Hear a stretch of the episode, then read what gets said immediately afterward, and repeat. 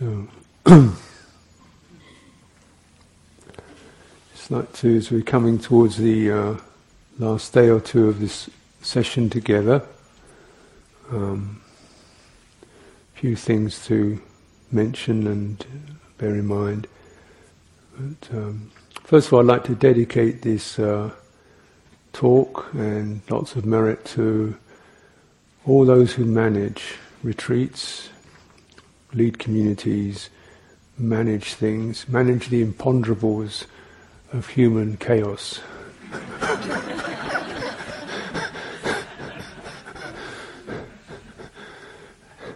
May their nerves be soothed.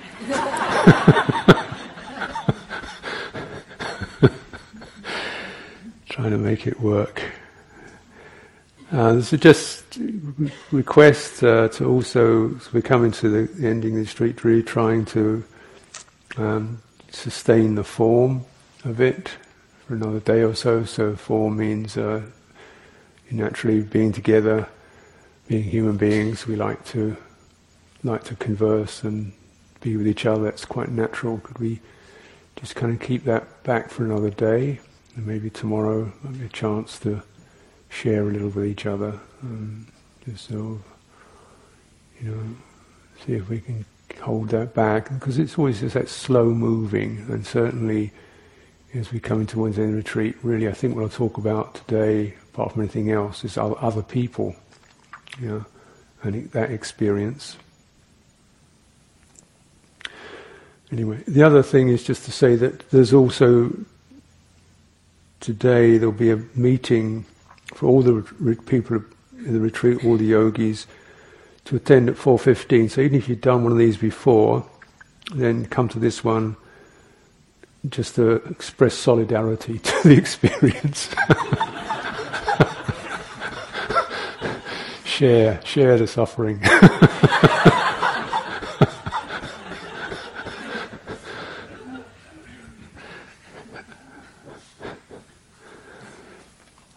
Okay, and uh, so and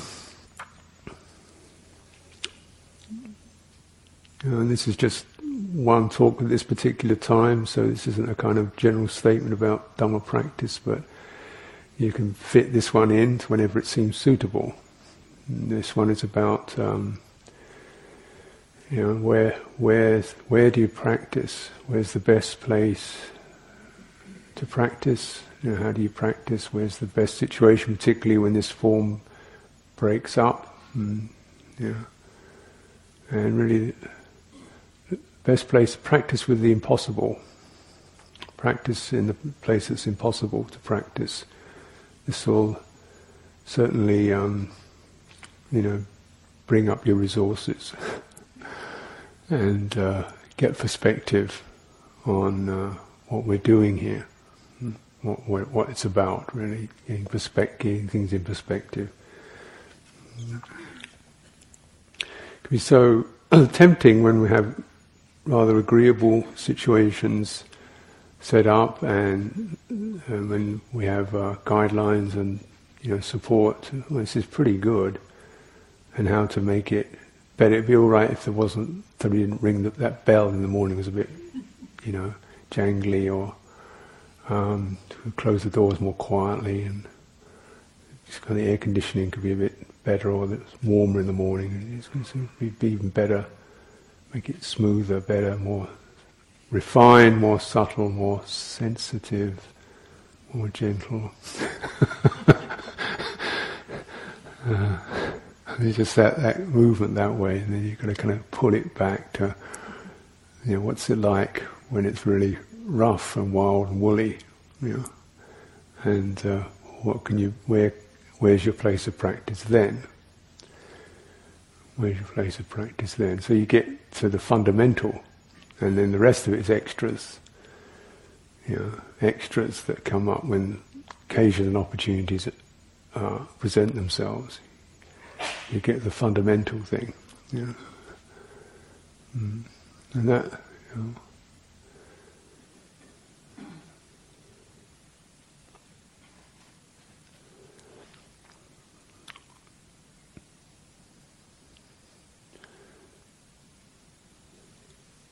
So just noticing, you know, it's getting a message today about uh, um, when I go back to the monastery in Britain, I fly out on the 13th, I land on the 14th, and they're saying, oh, this, um, you know, senior Thai monks coming on the 15th uh, with an entourage, of people. And there's a big gathering on the 16th, big, big Sangha gathering, lots of people, festival, celebration. Ajahn Chah's birthday, so we'll be sitting up through the night. You know, oh God, just the last thing, you know, just come in jet lagged and hit the ground running, feeling, and then you get immediate sort of something happens internally, just you know, the kind of worry system starts kicking in. And then, okay, this is where are we now? Sitting here at Spirit Rock, feet on the ground, where am I? Breathing in, breathing out. just notice how the, you know, anxiety, worry, and just comes up, and then in that worry, one can imagine, you know, the, all the other things that may be going on. Probably somebody's having a difficult time, somebody's in dispute with somebody else. There's probably some building plans that have gone wrong. There's, um, you know, all sorts of messages and requests that have to be met. Somebody wants to disrobe, somebody wants to join. yeah, just kind of thinking, oh, oh God, I just hate people.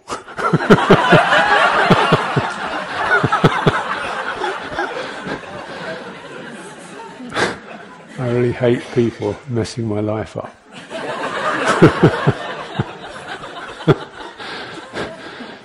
So, so you can't practice in a place where there are other people. that's impossible. So that's a good place to practice, isn't it? Because then you, you meet that. Uh, what was my mind creating uh, out of all that? You know, and then you can look at it another way. You know, oh, land in the monastery, this lovely senior monk will come with warm-heartedness and blessings and befriend me, and the lay people will turn up joyfully to offer dana and celebrate, and I can just sit back and enjoy it, and I can reflect on Ajahn Chah, ask the senior monk to give a talk, sit back and relax and enjoy it all. see it that way, you know.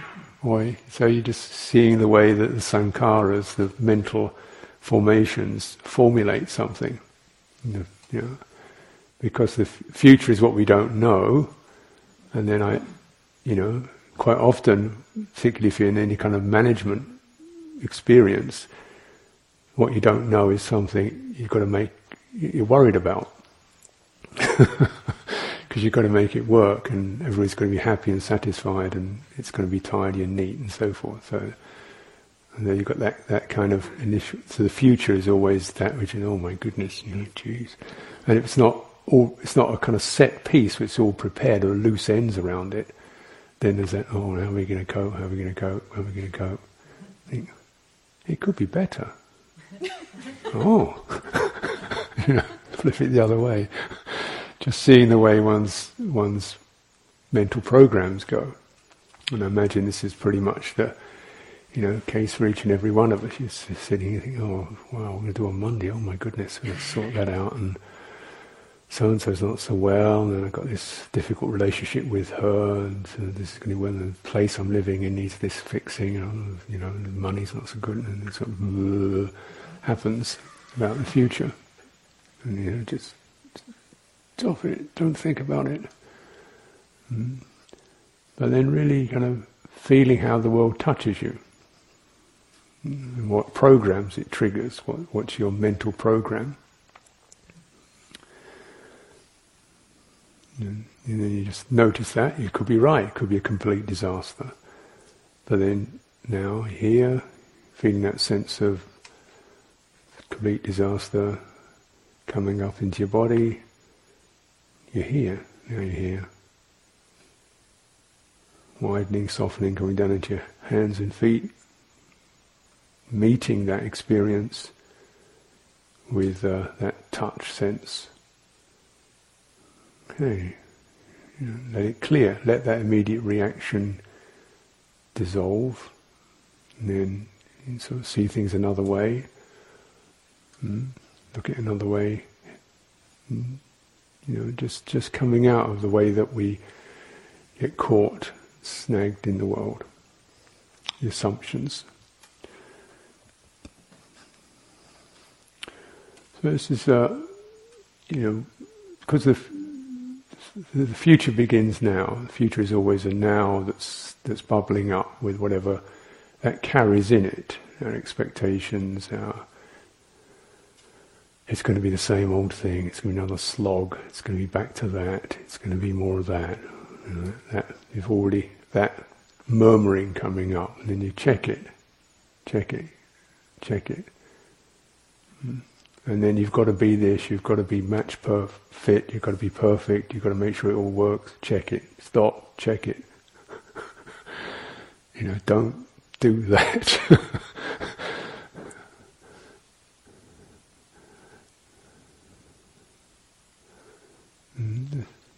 cut the program.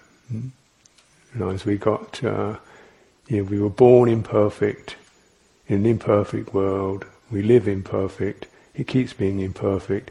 We get through it. You learn, and you die imperfectly. Not the classical, dignified passing away in peace, but probably mumbling something irrelevant with your last dying breath. Right? Oh, don't forget to put the cat out. You know.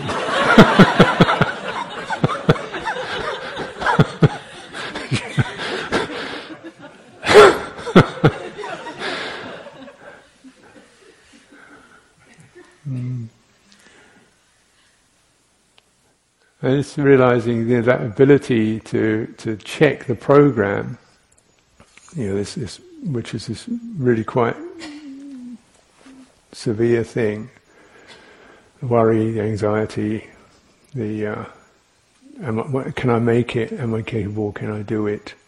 And everything starts to tighten up and close down. And in fact, you end up not operating as well as if you're a bit softer and present and just well, sort of we'll do the best we can. Everybody just be a bit more allowing. You know, all imperfect, so let's not anybody expect anybody else to be perfect. Let's just kind of slop along together.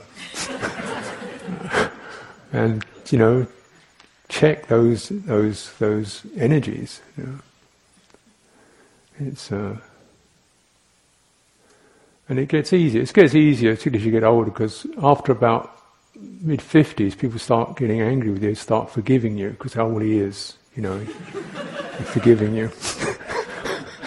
because he is getting, you know, and then after a while they, they start saying things like, "Oh, you're doing really well."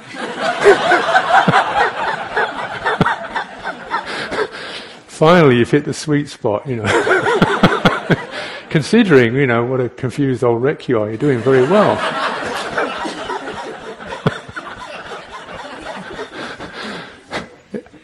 So, so hang on. the good times are coming.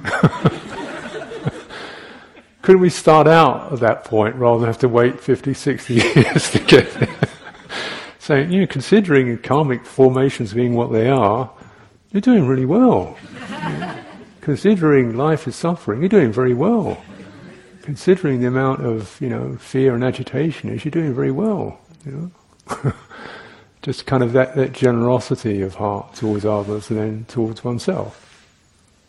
And then we just, uh, you know, coming out into the kind of organic humanity rather than these linear abstractions of perfection and clarity and order and everything nicely structured, blip, blip, blip, blip, you know, because it doesn't happen without something like it happens if you have immense amounts of stress to to to herd those cats, you know.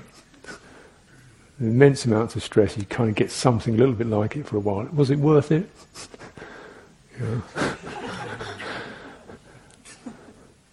so we do, do, have this, you know, capacity, and you know, it gets buildings built and things of this nature. And probably this building is probably imperfect as well. Looks pretty good to me, but probably you know the builders as well. You know, the architect says well, it didn't work out. Designer, you know, look at that look at that with that post is, you know. I remember we had a uh, the architect. We built a, a, a, covered walkway, which is very nice, green oak, big timbers with uh, um, you know tiled tiled roof, uh, lovely. And um, the architect, he came down. He just saw one place where they put an extra small little block, wood block support, just one place in this whole walkway one place hit his eye. He goes, "Oh, look at that! Look at that!" you know, just stabbed him to the, into the heart. Somebody actually put put a. It was only that big, you know, and you know saw that, and that stabbed him in the eye. Nurse is going, "Wow, it's a really nice, really lovely place." You know. So just be aware what the mind can do. Mm what the mind can do. And just a sense of can we not, you know, be careful with that system. It is useful for, you know, math, equations, very useful system. But keep it in its place. Don't apply it to, to yourself or to other people or to the organic living world. It's good for abstractions. It's great for abstractions, but you're not an abstraction. Uh, and you can't be an abstraction. So when you start to you use words like right, that's an abstraction. Know, getting it right, that's an abstraction. You're not going to get it right because that's that's something that equations do, but humans don't. So anything that's got that feel to it, be be careful about that. Like you know, regular right. As I was saying, 100% is, is, is a dangerous sum, it's too much. I mean, well, it sounds like we're just going to be chaotic, chaotic, crazy. Well, it would be if you were only relying upon that faculty and you unplugged that. But as I've been suggesting, when you unplug, uh, and you can unplug when you plug in other faculties. You know, it's like when you you can relax your arms and your shoulders if you give your, your legs a bit more, you know, connection to you to the ground, then your body can relax, you know. Your face can relax when you feel your body underneath it. Your head can relax when you feel where you're sitting, you know. So you, you by drawing your attention to something that's more solid than you and is is there you can relax other parts. So this simple principle, how to unplug, how to turn certain muscles off. And now we're not just turning muscles off, we're also turning programs off, which are more like heart muscles. The volitional tendencies are the muscles of the heart. Volitional tendencies, volitional tendencies, reflexes, reactions, those are the heart muscles that drive the heart forward, yeah? just like the physical muscles drive the body. You know, now you're learning how not how you can do more of them because you can do more of them, and something not, all bad either, but but just you know you're like in all that powering reflexing, reacting, fixing, changing, learning, sorting, adjusting, measuring. You know, there's a lot of stuff happening there. Now, can we just start to see, well, this creates a, a huge amount of, of, tension and agitation. We feel quite kind of constrained by all that and caught in all that worried by all that, not safe in all that and critical in all that, never satisfied in all that. And then we feel that towards other people as well. Hmm? So, what do we instead well, as I was saying, you know, if you're coming coming into your body, you begin to to plug that in. And so you have the, which for the basic underlying quality of body is here-ness. Whatever is here, it's here. That's the body intelligence, the balance. Balance is just here. You know, it's got no other quality to it. Hmm? It's also connected. Body is kinesthetic. So this is the bodily sense. If we get into any of that, you become to get into what we call the basic basis of the heart. Now the heart has all these reflexes, sankharas, volitional drives, energies and impulses, its muscles, you could say, that are twitching and powering up, and energy runs down those familiar muscles at any given time. You know, you trigger and boom, they'll they'll run up, they'll rush, defense, you know, justification, uh, self-defense. Um, I'm not, you know, it wasn't my fault. Anxiety uh, the thing you've got to do better. The, the, energy will run down those power muscles in your heart. Mm? these are, say, condi- conditioned in. They are muscles or volitional tendencies that uh, get conditioned in, and they rest upon this underlying avijja, so, or unknowing. Avijja paccaya sankhara is the formulation, is dependent upon ignorance are these volitional reflexes. Hmm? And the ignorance is not, it's kind of like a, not a lack of information, but not being in touch with. So there's a vacuity, there's a feeling of, don't know, what should I, should I be? I want, I feel empty, what should I, where am I connected, who's, where, what, where am I, what's it about, you know? And it's not verbal, it's a gnawing sense that perhaps we don't come into very often because there's so much other stuff going on on top of it but uh, like a vacuity that's not pleasant at all. And uh, you know, around that there's a certain uh, need for love, uh, need for uh, affirmation, a need for security, need for stability, need to have something to hold on to. This is, uh, you know, our, our, birth experience. So, so this avijja. Hmm? And out of that missing piece come these volitional tendencies to try to have something, be something, get somewhere, defend ourselves from something, find something that will warm and steady us, find something that's going to comfort us. And so and then all these programs are, are, firing up in more complex ways to try to find that sweet spot, that place where it will fit. And huge amounts of stress and energy go into just trying to get that, have that happen. And you know, occasionally we get close to it, it slips away. We get close to it, it slips away, and then a lot of it is didn't. Life's been a failure because I didn't get it. Meditation doesn't get me there to it. And this is the impossibility. Now, when you know so if you kind of, as I was saying, if you kind of can crunch all that, any of that down as it manifests, the anxiety, the need to defend yourself, the need to prove yourself, feeling you're not adequate enough, you need to fill yourself with something, you get those trembles. You know, steady yourself in your body, try to reduce the narrative down to that, that one sound. And this is dukkha. And you get down to that one sound, this is, this is the point. Hmm. It's like the point of the arrow, and it's, it stuck, sticks in the heart. But right at that point, the heart can only do one, one thing. If you get right to the point, it can, do, it can only do the one thing. And it's the one thing that's its most basic quality, which is just to open embrace, open embrace, open include, include, open embrace, include. It's the movement, love, spiritual love, sense of open embrace, include.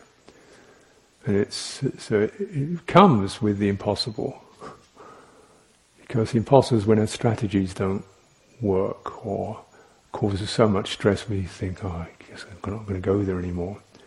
Then you just open and embrace, include. And then that arrow falls out of the heart. It's rather like, you know, something when the arrow sticks in, the heart contracts around it, and it struggles, wrestles, trying to get it to come out and push it out. And where did this arrow come from, and how can I protect myself from more arrows? You know, it does all this writhing around, and really what it needs to do is just open up to let the arrow drop out. And this is accompanied by happiness and joy, the ending of suffering, happiness and joy. Because it's a happiness that you always had. Mm. Mm. Happiness behind or beneath, before yourself. Unconditioned happiness. It's not that excited, it's just that relief, happiness.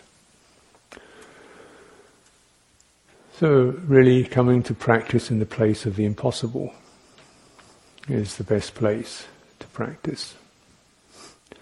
But coming with the resources, you know, suffering itself is not a solution if you haven't got the, you know, the, the resources to to manage it. Hmm. So if you're just going to keep spasming all the time, and so again, what what do you need really? And what I'm suggesting is mindfulness of the body. You know, some of these teachings to, to mindfulness of the body, exercising the heart so the heart knows how to open and flex. It's familiar with that, with its generosity and its sharing and its loving kindness. It knows how to do that. It's not lost.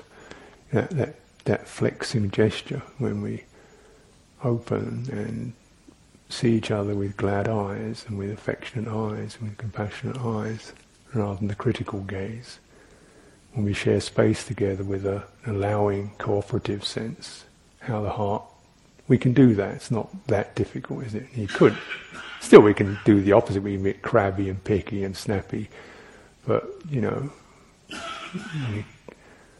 most of us, most of the time, can manage that quality and that suggestion. Hmm?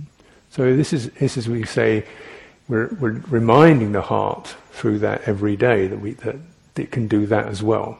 It can do that gesture, that opening gesture, where no, we're not long, no longer focusing on picking away at particular specific object definitions.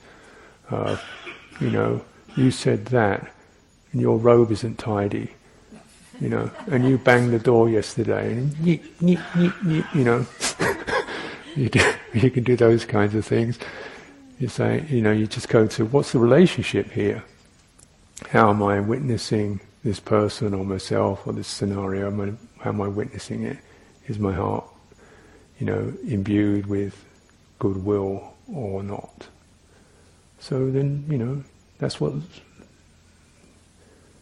you get that point when stuff touches you. We can go into that you know, object definition and then how to get it right, get very worried about getting it right, making sure we're okay with everyone else and said the right thing at the right time, didn't say the wrong thing at the wrong time, and then, you know, made some dreadful slip up. Oh my goodness, you know.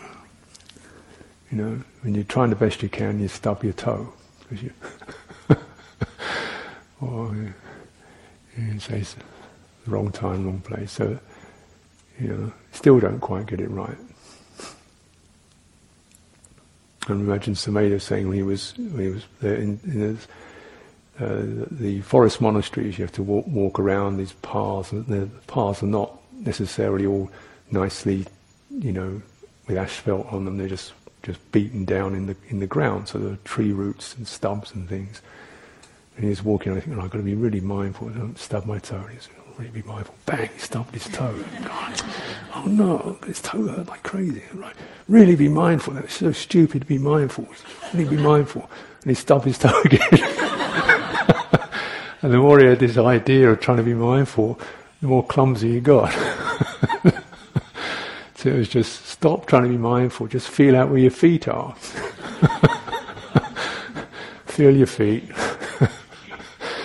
Do you see what I mean? You know, how even the best words can take us up into the wrong place in, in, our minds, and we have to be careful of that. Just how, you know, how much you want to carry around in terms of words and ideals, but you know, what can you transfer into into action, kamatan, action? What can you transfer into your body? How much? You know, which bits can you transfer into embodied feeling? You know, these are the bits you need to know how to meet the panic experience. What happens in your shoulder? Can you meet that and relax your shoulder? Yeah. Can you meet the hurry up experience and relax your belly? Can you meet the uncertainty experience and not have your eyes and fluttering around? Help, you know, and just soften a little. Mm. So we take it things like that, you know, and always that pausing, coming back to that, which is as you prevent it from manifesting in the body, then you begin to come back to the to the mess signal in the heart, and the heart instead of getting the signal to tighten, to flurry, to panic, to scramble, to stab, to defend, just gets the message of soften, widen. You know, you encourage it to do that. And then, oh, you become like a like a cloud that things can move through. They don't they don't stick into you anymore.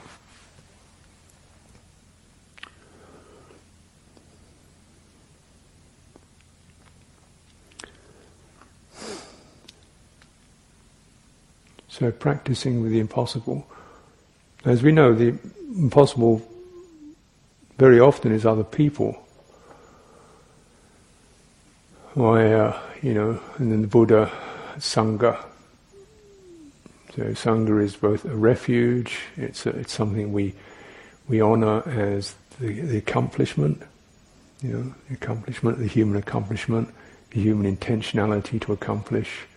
You know, that sense of those who practice rightly, practice with integrity, we hold that up, we honour that, how beautiful that is when everyone, anyone, lifts to that degree where they come back to their integrity rather than what's easiest or what's convenient. But no, what's most integrity in it? We honour that, praise that. Uh, this is what, and Sangha is our refuge. Sangha is also our practice place. But Sangha means other people. It means accepting other people. You know, seeing the similarity in all these diverse karma formations. It means meeting other people from, from that place of Dhamma.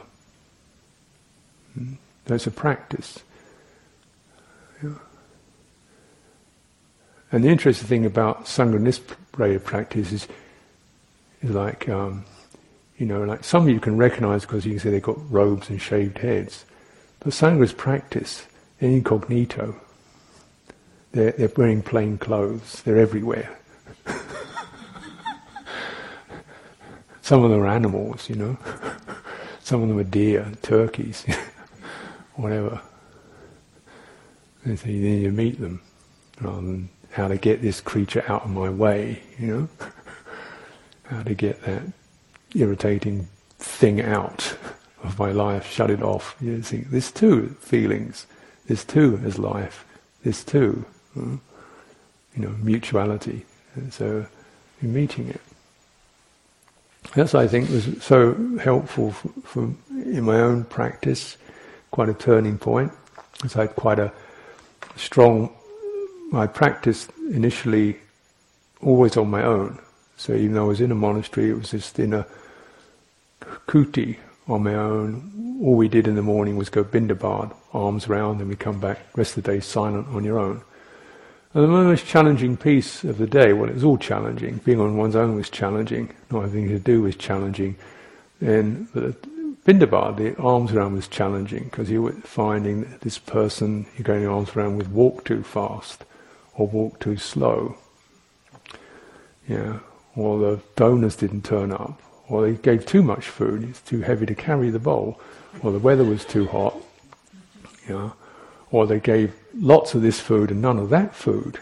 And he got too much of this food, but none of that food. And he got some of that food, but I didn't get any of that food.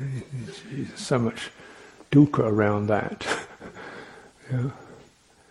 But still, they able to kind of, okay, that's over with, and then do the practice on my own. And so a lot of personal resilience and strengthening in some respects, and resolutions to sit up all night or fast or whatever, in the various things one does you know, to somehow to doing the best you can or proving something or yeah, def- definitely not, you know, pra- somewhere praiseworthy practices. But I doing that for like quite a number of years, and uh, you know, just sort of I've done not eating, not talking, not sleeping, not lying down, not bait. I've done it all. It's not much more I can not do apart from not live.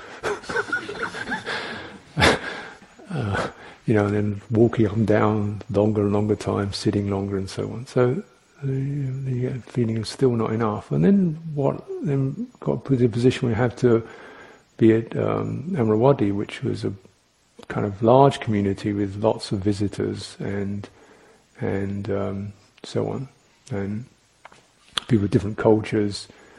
And so, from just being a small male thing for samanas, it became a you know thing for men, women, nuns, monks, guests, confused people, occasional person with severe mental disorders stumbling into the monastery and the whole thing, you know, and then trying to make some pattern out of it, some routine out of it, some structure out of it. It's just, you know, this is cat herding on a big scale.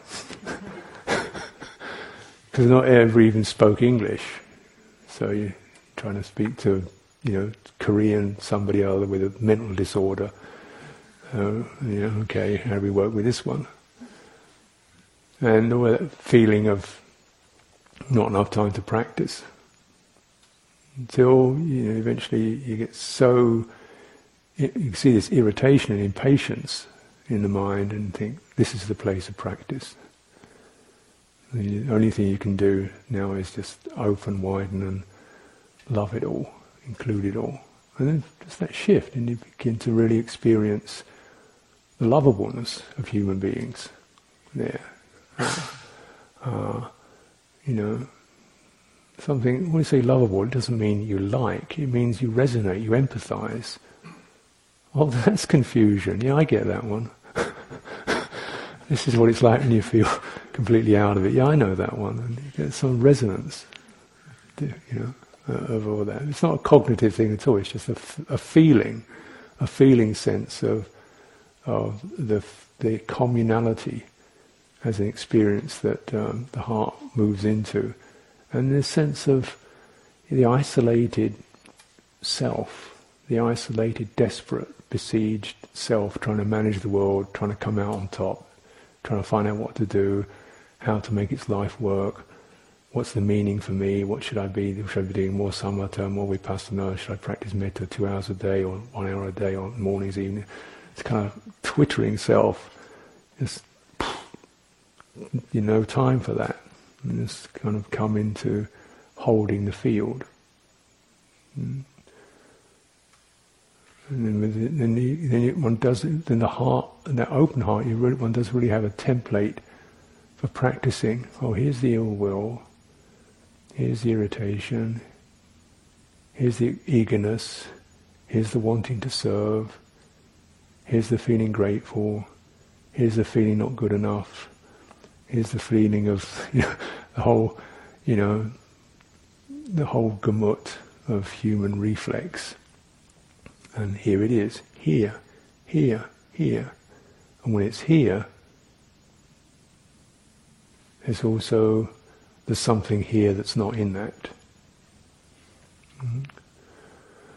The the reflexes, the sankharas, the activations of the heart when they can be acknowledged, accepted for what they are, seen for what they are, they're grasping at shadows, grasp, grasping at possibilities, grasping at their own projections, grasping at their own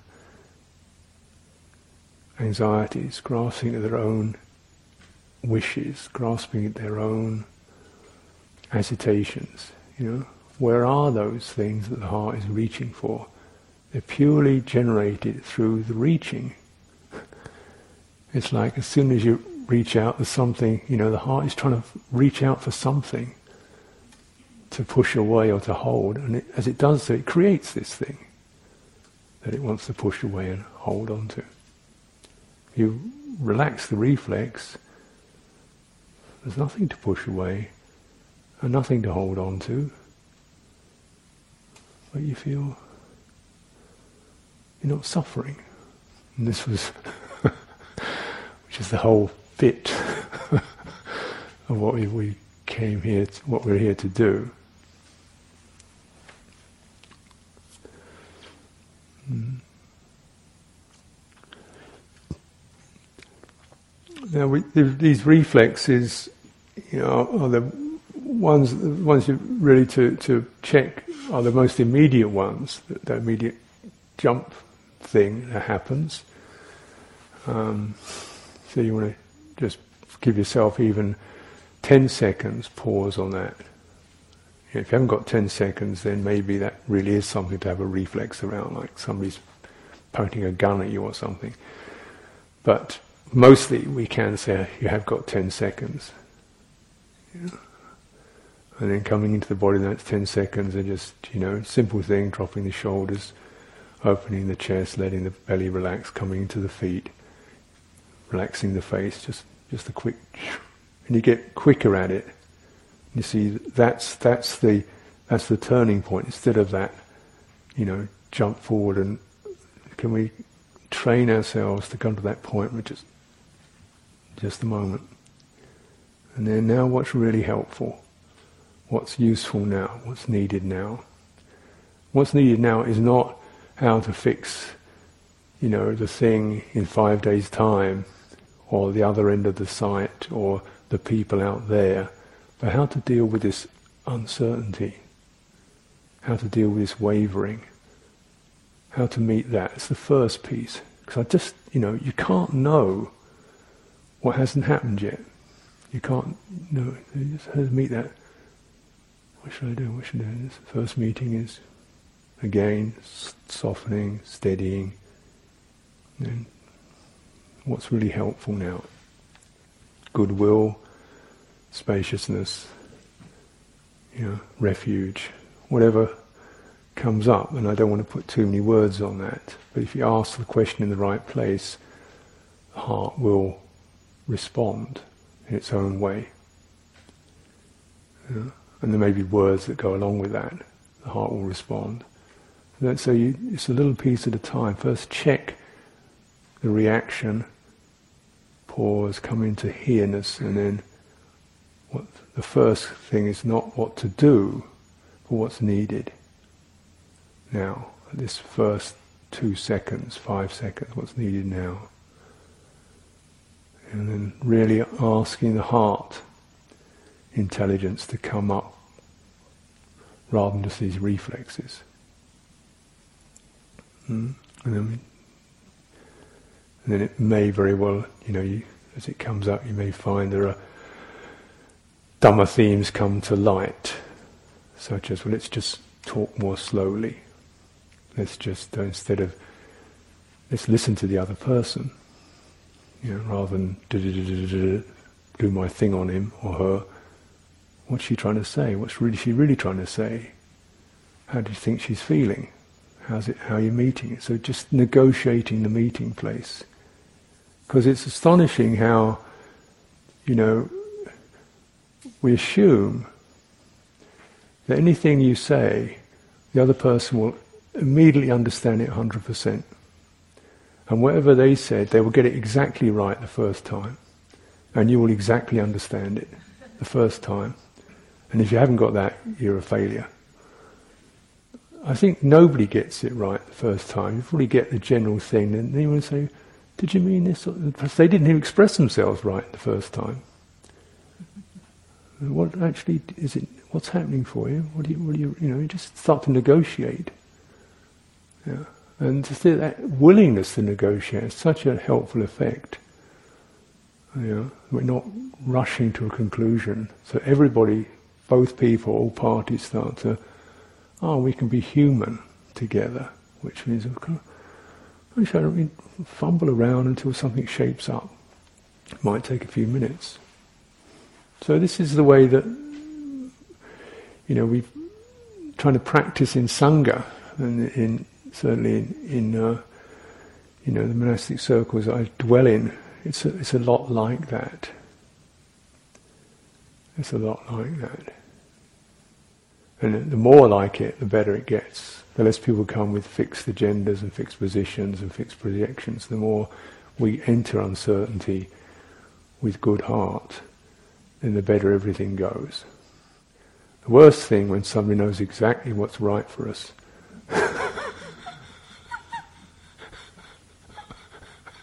when somebody knows exactly what's right for us, you think, oh, there we go. Oh, well, I have to be patient with this one. you know, because it, it, it's, it's, we are we are cats. We don't herd. Um, but then we can gather. We can gather around our our good humour and our sensitivity and our willingness when we realise this is for my welfare because I'm getting a little more, you know, easy and loose and interested in this and less frightened and less defensive. And she's getting that way too, and this is really okay. Finally, hey, we don't even have to have a solution. It's just nice chewing a problem over together until it's sort of, you know, it wasn't ever a problem. It's just uh, the way life is, just uh, the inconclusive impossibility of existence. And we're surfing that wave from one calamity to the next. yeah.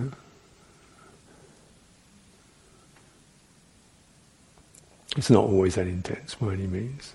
It's always this is instead of resenting, it's getting nice and there's this problem, this thing's broken down, this thing's happening, this thing's got to prepare for these kind of continual waves and just you know, the more we can feel what they do to us and you know, let the heart open, then we're finding a way both for our long-term release from suffering and for our immediate uh, ac- activation, how, how we're going to work together. So this is the uh, Uposatha today, the day of the the, uh, the gathering.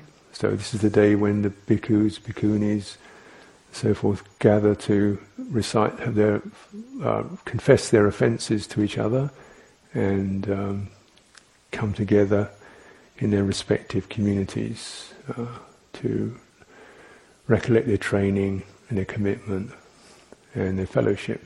It's a very this happens every two weeks. So been going on for two, every two weeks for the last two and a half thousand years. kind of amazing, isn't it? Every two weeks, two and a half thousand years. It's always the same recitation. yeah. And uh, the Buddha, you know, he said, well, you know, there, in Sangha, he said, there's bound to be, always going to be bound to be differences of opinion. So one of the, one of the key topics is called the allaying of differences of opinion. So about people, human beings are bound to have differences of opinion. Yeah. And he said, well, you can work out various ways of dealing with it, but it always comes down to, you know, if there's a mind of pride or harshness, you relinquish it. You live with deference to the Buddha, the Dharma, the Sangha. You know, you, you, you're always prepared to listen and release and you know, come into community. Mm. And so these are, this is the, says above every kind of rule and, and precept which you can quibble over is this underlying sense of what would the Buddha want? What would be the Blessed One? What would he enjoy in our concord? What would we if he saw us just squabbling and arguing, would that please him? Yeah. If he saw us proud and dismissive, would that please him? If he saw us willing to cooperate, would that please him? Yeah. So we live with that kind of reflection. Yeah. And so, because this is sense of in this, when you're in this sangha commitment, and now for us, it's, it's clearly signaled with these robes and things. You realize, you know, we're going to make this work together. You know, we we got we're stuck with each other. we've got to make it work. You know? and it's not going to. It's only going to work where the heart can open. Know? The rest of it just will come, shape it up as you go along. So, you know, so the uh, this retreat, um, you know, as probably many of you know, this uh, ordination has been recently becoming more available, more prominent, and obviously there's all sorts of uncertainties and questions and queries and who's right and this sort of thing going on. And uh, really, you know, saying myself personally, it's just so many things I just don't know, but but uh, not prepared to dispute, and uh, feeling of of uh, welcoming and encouraging and finding work out the details as we go along. So this is my ovada to to the sisters. This is the approach most of the day.